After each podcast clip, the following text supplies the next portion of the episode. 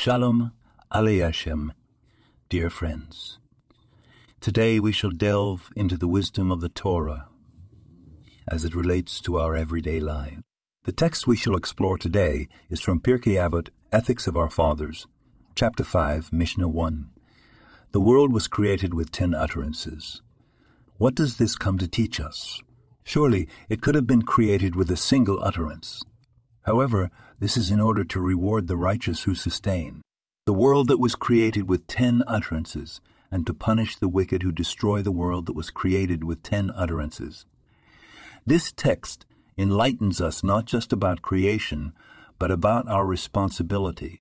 We often think the world is, as it is, fixed and unchangeable. But the Torah tells us otherwise. It says the world was created with ten utterances, meaning it was designed to be dynamic, evolving, and interactive. The world responds to our actions, thoughts, and words. And here comes our role the role, the role of the righteous and the wicked.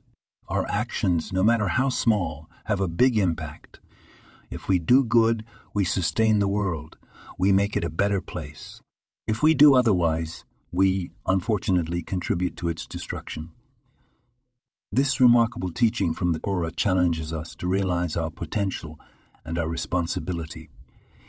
Every day, in every little thing we do, we are either sustaining or destroying the world. The choice is ours. Let us strive to be among the righteous, to sustain and nourish the world with our words, actions, and thoughts.